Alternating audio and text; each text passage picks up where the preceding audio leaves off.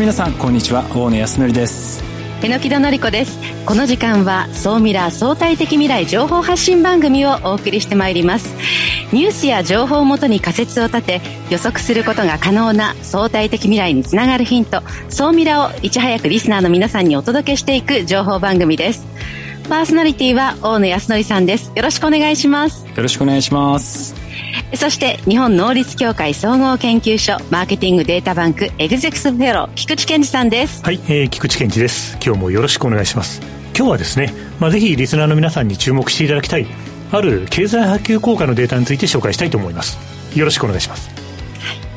さあそして本日未来コンパスゲストはこの方です。クーリメイト代表取締役の松本博さんです。松本さんよろしくお願いします。今日はウガンダからいらっしゃってくださってるんですよね、はい、そうですねよろしくお願いします。今日は松本さんにはですねこのヤマハ発動機100%子会社としてこのスタートしたこのクーリメイトこのウガンダタンザニアでラストマンマイルのデリバリー事業を展開されているということで、まあ、なぜこの事業をこう始めたのかとかですね。あとこの事業とは一体どういうことを今やろうとしているのかこの辺りを後半たっぷりお話をお聞きしたいなと思っております。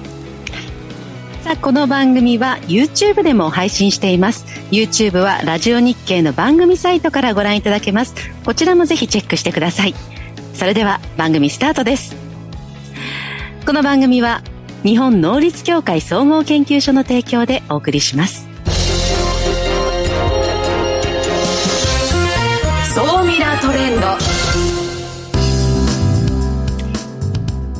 総ミラートレンドです。このコーナーはビジネスの最新ニュースを大野さんがピックアップ、そして解説していくコーナーです。今回は何でしょうか？はい、今日はですね、ちょっと EC 市場で大きな動きがあったので、そちらのお話をしたいなと思うんですが、えのきどさんは今、EC とかっていうのは何使ってます？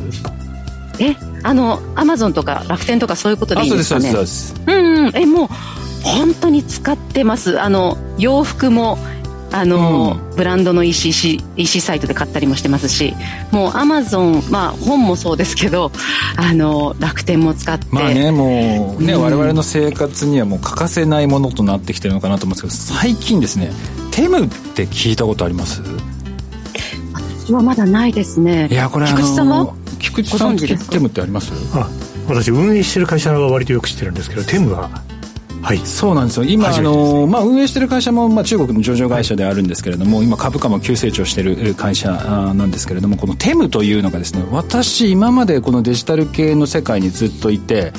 多分最速だと思います。この成長率というものが。あの中国の,、まあ、あの EC サイトなんですけれどもアメリカで2022年にまあスタートして短期間でですね、えー、世界第2位に成長してます。わずか1年半です、でこの最速のスピードって今までちょっと経験がなくてですねあの今どれくらい利用者がいるかというとですねもう5億人とか6億人とかそういうレベルのもう今利用者数がこの短期間でいると。でとにかくですねこのテムはもうアメリカの市場をまず抑えていこうということでとにかく徹底的にそのマーケティング戦略っていうのを実施してるんですね。で2023年にアメリカにのマーケティング費用に使ったお金がなんと4500億円。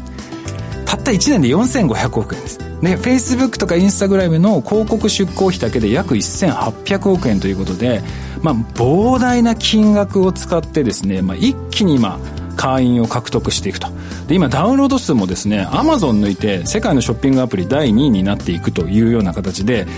この短期間で急激に今成長してきていると。ただまああのいろいろな問題はあるんですけどダウンロード数とかはあるけれども実際に購入してなかったりとかっていうのはもちろんあるんですけれどもやっぱり注目するべきはこの短期間で、まあ、これだけの成長を遂げたというところがあの特徴的かなと思ってます。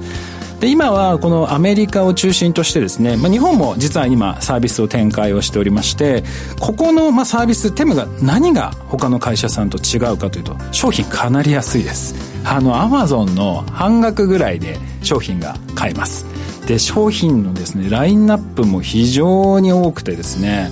まあほとんどまあアマゾンで買えるようなものは全部買えるというような形でで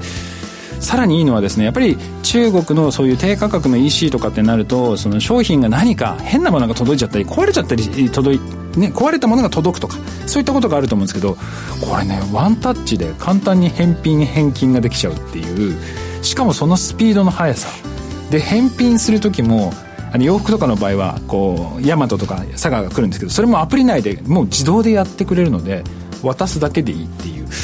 非常にもう至れり尽くせりなんですよね。なのであのもちろん今いろいろな課題はありつつもこの我々としてこの日本の企業として参考にするべきこと本当にたくさんあってですね私が一番まあ注目する点はですねこの短期間での成長かなと思ってます。でこの世界マーケティングアプリケーションですとかサービスを世界でこう普及させていくという時に1年半でこれだけ普及した事例っていうのはあまりないのでその時にどういうマーケティングをしたのかどういうプロモーションをしたのか、えー、広告を出稿したのであればどこに出向してどういうものコンテンツを作っていったのかここはですねこれからの日本企業にとっても非常に参考になるのかなと思いますのでこちらはねぜひちょっと皆さんねこれ本当にもう何度も言いますけどこれだけの短期間でこれだけ成長したのって見たことがないんですよ。これはねぜひあの見ていくと本当に面白いんじゃないかなと思いますのでぜひ参考までに1年間でプロモーション費が何千億ですよね。そうなんです。これって、まあ、それだけその資金を集めることができていたからこそ投入できると思うんですけど、はい、だから会社設立の前からこう信用のある方がトップについているからこれが実現してるんですかね。まあ親会社がですねかなりあのキャッシュを潤沢に持ってますねはい、やっぱりそこがやっぱり非常に大きかったのかなと。それでやっぱりその費用を使って正直言うとアマゾンをまあひっくり返しにかかっていると。だからこれはねちょっとこれからどうなるのかっていうのは本当楽しみで。まだ今ねブランドとかそういった、えー、まあちゃんとしたメーカーのものっていうのはまだまだ少ないんですけれどもこれもどのタイミングで変わってくるのかわからないのでひょっとしたら世界の EC 市場がひっくり返るかもしれないというところなのでこれからもちょっと注目していきたいなと思ってます。ここまでは総ミラートレンドでした一旦 CM です。相対的未来情報発信。総ミラ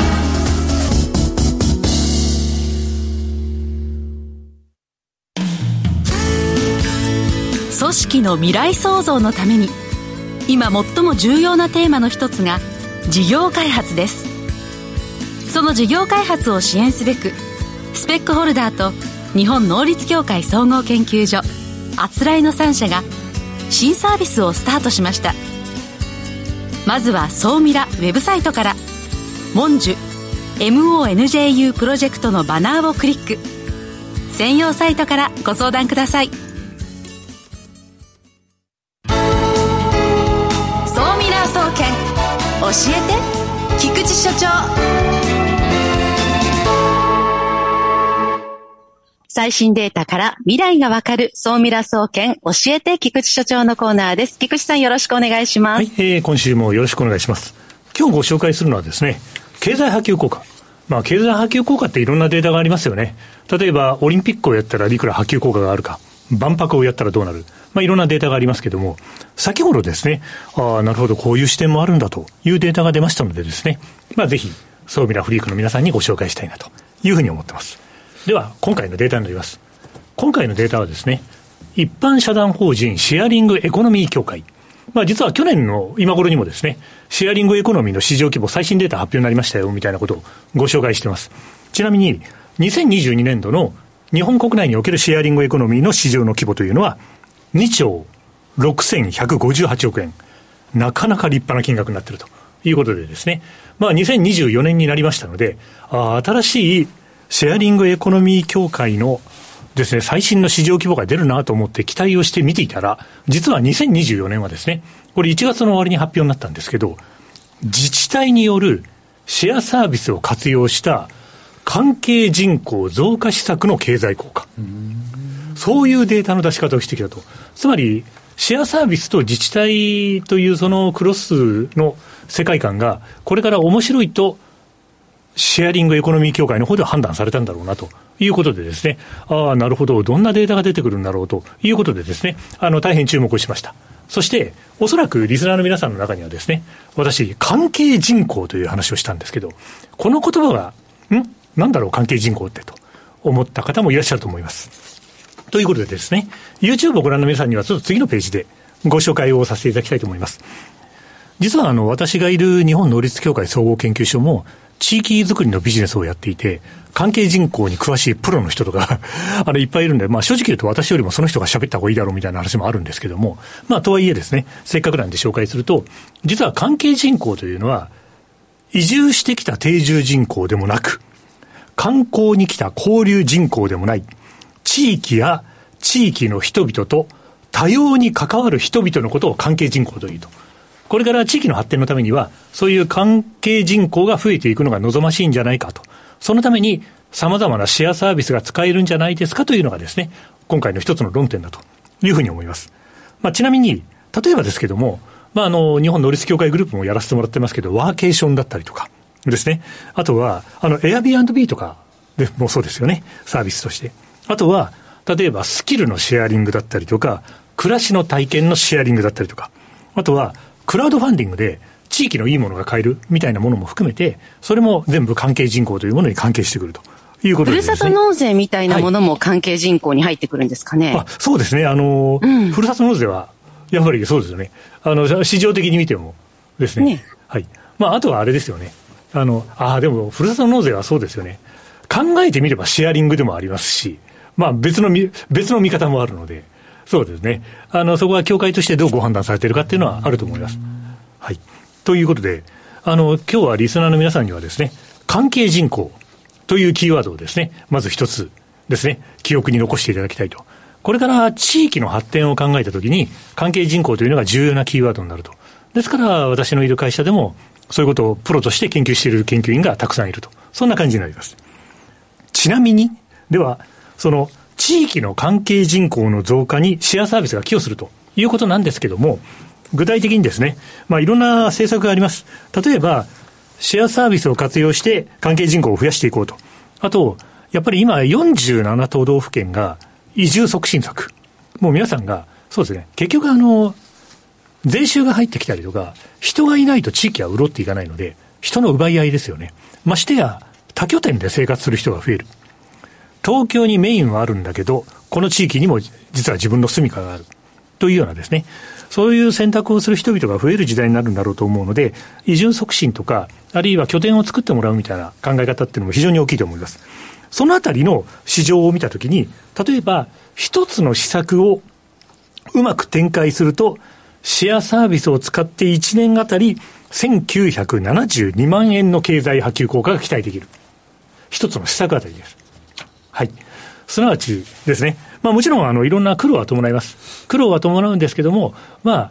シェアサービスと地域における関係人口を増やしていく。それが地域の未来を決めるということであればですね、ああ、シェアリングエコノミー協会がこういうデータを出すのもそうなんだろうなというのをですね、あの、私自身はものすごく納得しながらこの報告書を読みましたんで、まあぜひ、皆さんもですね、このシェアリングエコノミー協会のホームページ等から報告書を読んでいただけるので、まあ見ていただければなと思います。で、あと1点ですね、今日はご紹介しておきたいと思います。47都道府県、移住を促進する時代なので、例えば地域が2030年とか2050年ビジョンを発表します。私が近年見ていて面白いなと思うのは北海道ですね。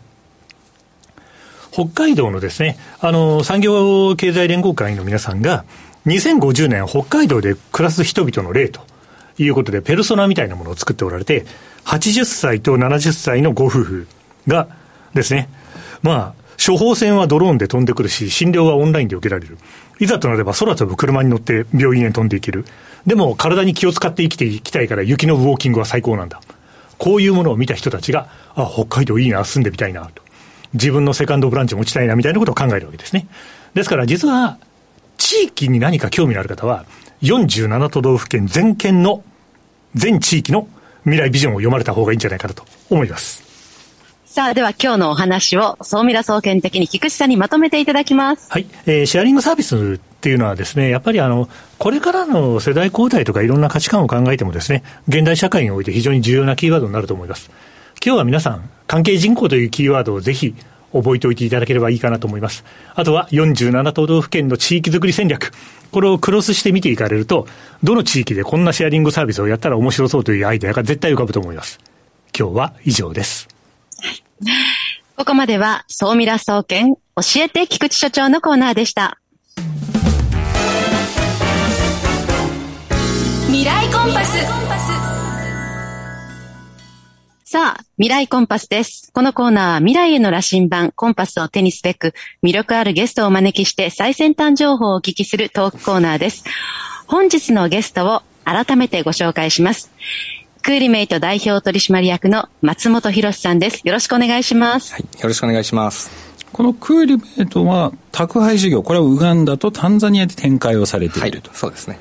これ、この、なんでウガンダとタンザニアでやられたんですか？はい、あのー、まあ、親会社が、まあ、ヤマハ発動機ということで、あの、オートバイだったりですね、あの、ボート用のエンジンなんかがこう、あメインな商材になるんですけれども、まあ、アフリカはやっぱり戦略的な地域ですし、えーまあ、物を販売するだけじゃなくてですねその製品を使ったサービスというものまで含めて我々ちょっと手がけていきたいなというふうに思ってます。なのでこのバイクを使ってこの基本的に荷物を運ぶというサービスをやられている感じですね。そうですね、はい、これあとはなんかこの倉庫の管理とか梱包とか宅配だけではなく、ソリューションみたいなものも展開されてたりするんですか？はい、そうですね。あのー、いわゆるものを、えー、預か、お預かりしてお配りするだけではなくて、あの、もう一旦荷物を、まあ、特に越境 EC、まさに、えー、我々の今のメインのお客様は、越境 EC のプロバイダーの方たちでして、まあ、そういった方の荷物をそのまま、えー、倉倉庫、あの、我々のオフィスの中に倉庫も構えてまして、その倉庫に一旦お預かりして、注文が入ったら我々で梱包して配るというようなところまで、えー、やらせてもらってますね。じゃあ、えーと、大きい物流拠点があるというわけではなくもうオフィスを物流拠点としても使って。として使ってる。そうですね。はあやっぱりあの私実はちょっとアフリカに行ったことはないんですけどやっぱり都市部はやっぱり渋滞が非常に激しいからバイクの方が物流には適してる、はい、そうですね。オートバイはあの小さいものであればオートバイの方があの圧倒的に早くお届けすることができますね。もう多分、榎木戸さんはもう実際いろいろこう行かれているので、この現地の状況が多分目に浮かぶと思うんですけれども、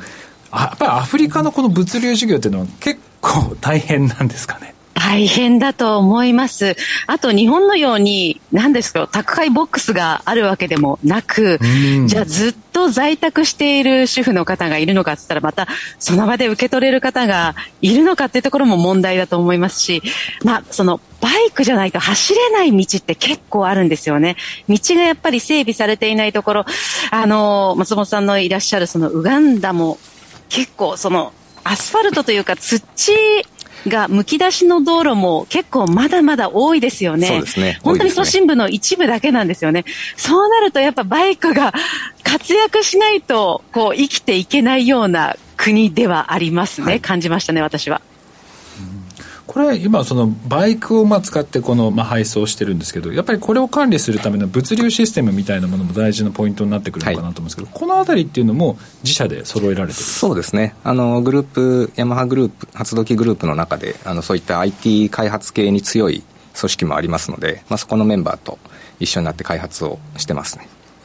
これちなみにあの今ってさすがにまだ冷凍とか冷蔵とかはまだ？そうですね。これからですね。まだあのデマンドがそこまではないっていうのがあの実際です。そういうものっていうのはやっぱり今後需要は上がってくるんですかね？そうですね。今後あのそういった付加価値の高い物流サービスっていうのはあの必要とされてくると思います。でまだあのデマンドはないんですけどやっぱりいろんなお客様とお話ししてるとですねあの温度をちゃんと測りたい。あの冷蔵で運ぶ必要はないんですけど温度がどれぐらいまで上がってるのかどうかは知っときたいというお客さんも非常に多くて、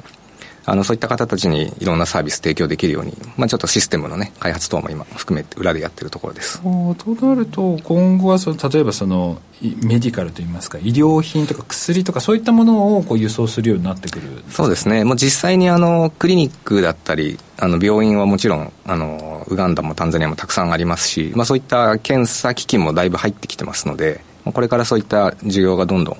高まってくるんじゃないかなというふうに思ってます。まあ、その今までその物流というものがそのしかもバイクを使って配送するというのはアフリカになかったと思うんですけどそれをこうまあ一から構築してでさらにシステムも導入されているということなんですけどこれ教育とか、はい、その現地で働くスタッフここの部分のそのサポートといいますか、構築っていうのもなかなか苦労されたんじゃないかなと思うんですがそうですね。あの例えばスマートフォンの中にですねその宅配用のアプリケーション、まあ、あの専用のクリメイト専用のアプリケーションをインストールしてでそれをライダーの方たちに使ってもらってるんですけど、まあ、その使い方だったり、えー、こういった情報をここにこのタイミングで入力してくださいだったり、まあ、そういったもののトレーニングは結構あの時間かけて やっていく必要がありありますし、まあ、あのそういったこともだいぶ慣れてきてはいますので、まあ、少しずつ効率よくできるようになってきてるかなと思いますね。まあ、今までそういうなかった物流事業、それで人口も今、東アフリカだと1.5億人というような形で徐々にこう増えてきているという状況なので、はい、おそらくビジネスも順調に推移しているのかなという印象ではあるんですが、実際このビジネス面でいくと、実際どうなんですか？そうですね、まだこう、先ほどのあの EC、越境 EC のね、ああいうの2年で何倍みたいな、そういう話にはなかなかならなくて、あの、少しずつやってるところですね。まあ、あの、EC の需要自体が増えてるのはまあ間違いないです。実際に件数も、はい、伸びてますし、EC やりたいっていう海外のプレイヤーの方たちも増えてきてますので、あの、それに向けてちゃんと準備しておくことかなというふうに思ってますね。菊池さんはこのアフリカ、この東アフリカの物流事情、はい、こうどう映ってますか？あ、いや、あれですよね、あの、有望なマーケットで、で、多分あの、時間軸が少しずつずれていくと、あの、どうなんでしょうかね、あの、よくラストワンマイルの世界って今 EV 化が求められてるとか、はい、ですね。だからそういった世界観というのが多分時間が少しずつずれて、あの、訪れてこられるんだろうなということで、そ、ねはい、そのあたりは、あの、なんか課題感として今見見ておられることって終わりになりますか？そうですね。まだあの、いわゆる、グリーンエナジーもしくはグリーンモビリティみたいなところのマインドはそんなにそこまで言うほど大きくはないんですけど、まあ、一部、まあ、例えばインドなんかですともうすごく広がってきてますし荷主さんも内燃機関、いわゆる、えー、ガソリンじゃなくて電気で物運ぶ、いわゆるクリーンに運んでますっていうことをアピールしたがってる、えー、お客様もいらっしゃいますので、まあそういった方たちのマインドが少しずつ、ウガンダ、タンザニアにも入ってくるんじゃないかなと思ってますね。榎木さん、あの、アフリカに行った時に、なんかこう、宅配とか、その物の運ぶとか、そういうのやられてたことあるんですか？あの、ウーバーイーツみたいなのもので、あの、食事を運んでもらうということはありましたけれども、まあ、想像通りだと思うんですが、日本のように24時間来るということはないです。例えば、夜10時でストップとか、いう感じで、あの、届くということはありましたね。やっぱりレストランの営業とか、まあ、働く人が、あの、日本よりも、あの、働く時間を制限しているような印象があるので、まあ、あの、自由ではないですけれども、でも問題なく届きましたよ。なるほど。これでも、いろいろな多分、この配送に関しても課題があったのかなとは思うんですけれども、はい、そのこう課題というのは、どうやってこうクリアしていったんですか、はい、と一つは、やっぱり、あの、IT ですね。あの、インターネットは大体、都市部はもうほぼ間違いなくつつながりますし、あの、位置情報なんかもこう、割と細かく取れますので、あの、スマートフォン、もしくはその専用のアプリを使ってですね、あの、トラッキングをしていくことで、まあ、いろんな、あ配送中に起きるトラブルだったり、えー、まあ、 complain ですよね。お客様からの苦情なんかも含めて、まあ、そういうのを少しずつ減らせるように、えー、やっていきたい。あ、や、まあ、まあ、そのそういったものを使ってですね、あの、解決しているといったところですね。一番大きいのは、あの、住所が、住所システムがないんですよね。なので、配りに行くのがですね、本当に難しいんですよね。どうやって配るあの、ランドマークですよね。最初に手がかりになるのは。あのここのガソリンスタンドとかここの教会とか。そうですね。そういうそういうところをまず目印にお客様と受取人の方とも電話でコミュニケーション取りながらでそれで届けに行くと。ではいあのそれを GPS のデータなんかもうまく使ってあのいわゆる誘導してもらうんですよね最後は。お客様から。電話で。電話で。今俺はここにいると。ライダーは今ここにいると。それを相手に伝えてそこからそれがランドマークまで出てきてもらうとかですね。なのでものすごく時間かかるんですよね。でも確かに今昔と違って携帯電話もまあ多くの人が持ち、はい、でさらにそこにやっぱり位置情報も分かるようなシステムが入っているので、ねはい、まあざっくりではありつつも場所がなんとなく分かるっていうのはちょっと今までと違うかもしれないですね、ええ、ちょっと違いますね。なるほど。いや、すごいですね。でもこれ、まあ、えー、このヤマハ発動機の新規事業として、まあ、スタートしていって、はい、まあ、自社のアセットっていうのをこう、うまく使いながら、事業っていうのを展開されてると思うんですけど、これ、グループの横連携みたいなものもされてたりするんですか？そうですね。あのーもちろんオートバイを作る部門、作って売る部門が我々のあのメイン事業ですけども、そのその作ったものを我々使う側の事業開発をクリミートではやってますし、その上流側でファイナンスですね、あのファイナンスサービスを提供する、しようとしている、えー、他の新規事業の部隊もいますので、まあ、そこの連携でですね、まあ、いわゆるオートバイのバリューチェーンをできるだけ強く、あの、つなげていくと。で、しかもそれが今まだちゃんとつながってないアフリカ、まあ、ウガンダ、タンザニア等でですね、あの、しっかり作っていきたいなというふうに思ってますね。まあ、今、その商品自体はその EC プロバイダー、まあ、ネット通販事業者向けの商品、はい、でそれをこう梱包して配送するものですとか、あとまあ将来的にはその医療系とか、メディカル系のところもスタートしていきながら、今後、その展開っていうところでは、どういったこの戦略を考えられてるんですか？そうですね。あの、やっぱり付加価値の高いビジネスはもちろんやりたいんですけれども、あの、ボリュームゾーンも取っていきたいと思いますので、で、これから EC は絶対に増えると思うんですよね。ちょっと時間軸後ろにずれたりもするかもしれないですけど、まあそこをしっかり、えー、カバーしていくと。で、そのために、えー、必要な、ライダーの教育だったり、えー、まあシステムの開発というものをしっかり作あの進めていくっていうことかなというふうに思ってます。あとあのこういったそのまあなんですかね、物流拠点が大きいものがあるわけでもなく、その物流網もしっかり整っていないので、やっぱりいろんな企業さんとの連携っていうところも非常にこう重要なポイントになってくるのかなと思うんですが、はい、このあたりっていうのはどういうふうな展開をされてるんですか？そうですね。あの、物流は本当にラストマイルだけじゃなくて、長距離の都市間の物流とかももちろん重要ですし、えー、クリメイトでも地方にも宅配はやってますので、まあそういったところで長距離輸送の強いパートナーの方、ローカルのパートナーの方たちと、えー、コラボしたりとかですね、まあ一緒にお仕事やらせてもらいながら、あの、しっかりとしたネットワークをね、作ろうと思ってます、そうあのソーミラのゲストにもあの以前来ていただいたワッシャさんとも一緒にね、はい、あの取りやられてるんです、ね、そうですね。タンザニアでは。だからそういった部分ではねなんかアフリカでこう日本のね企業が活躍してるっていうのは、はい、本当に。そうですよね、はいあのい、ろいろ連携できる機会がすごく多くてですね、あの、他の日本からその進出、アフリカに進出されている企業の方たちともいろいろお話しさせてもらう機会多くて、で、あの、お互いの強いところというか、できる、できるところをね、うまくあの保管してビジネス広げていければなと思ってます。えー、とお時間が来てしまいましたのでこの後ですねソーミルアフタートークの方ではそのこの新規事業としてなぜこれをスタートしていったのかどんなこう苦労を乗り越えられていったのかそしてあの和社さんも含めてですねいろいろなその企業さんと連携をされていると思いますのでそのあたりの取り組みについてもちょっとお話をお聞きしたいなと思っております、えー、本日のゲストは株式会社クーリメイト代表取締役松本博さんでしたありがとうございました。ありがとうございました。ここまでは未来コンパスのコーナーでした。柳田さんは今日はどちらにいらっしゃるんですか、はい、先週と同じくバングラデシュのダッカ首都から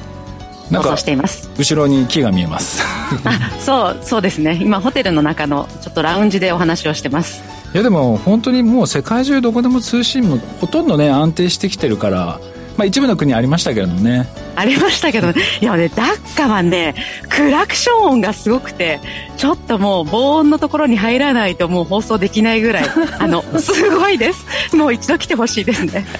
ちょっと行ってみたいですね。榎倉さん今週も菊さんありがとうございました。ありがとうございました。ありがとう。この番組は日本能率協会総合研究所の提供でお送りしました。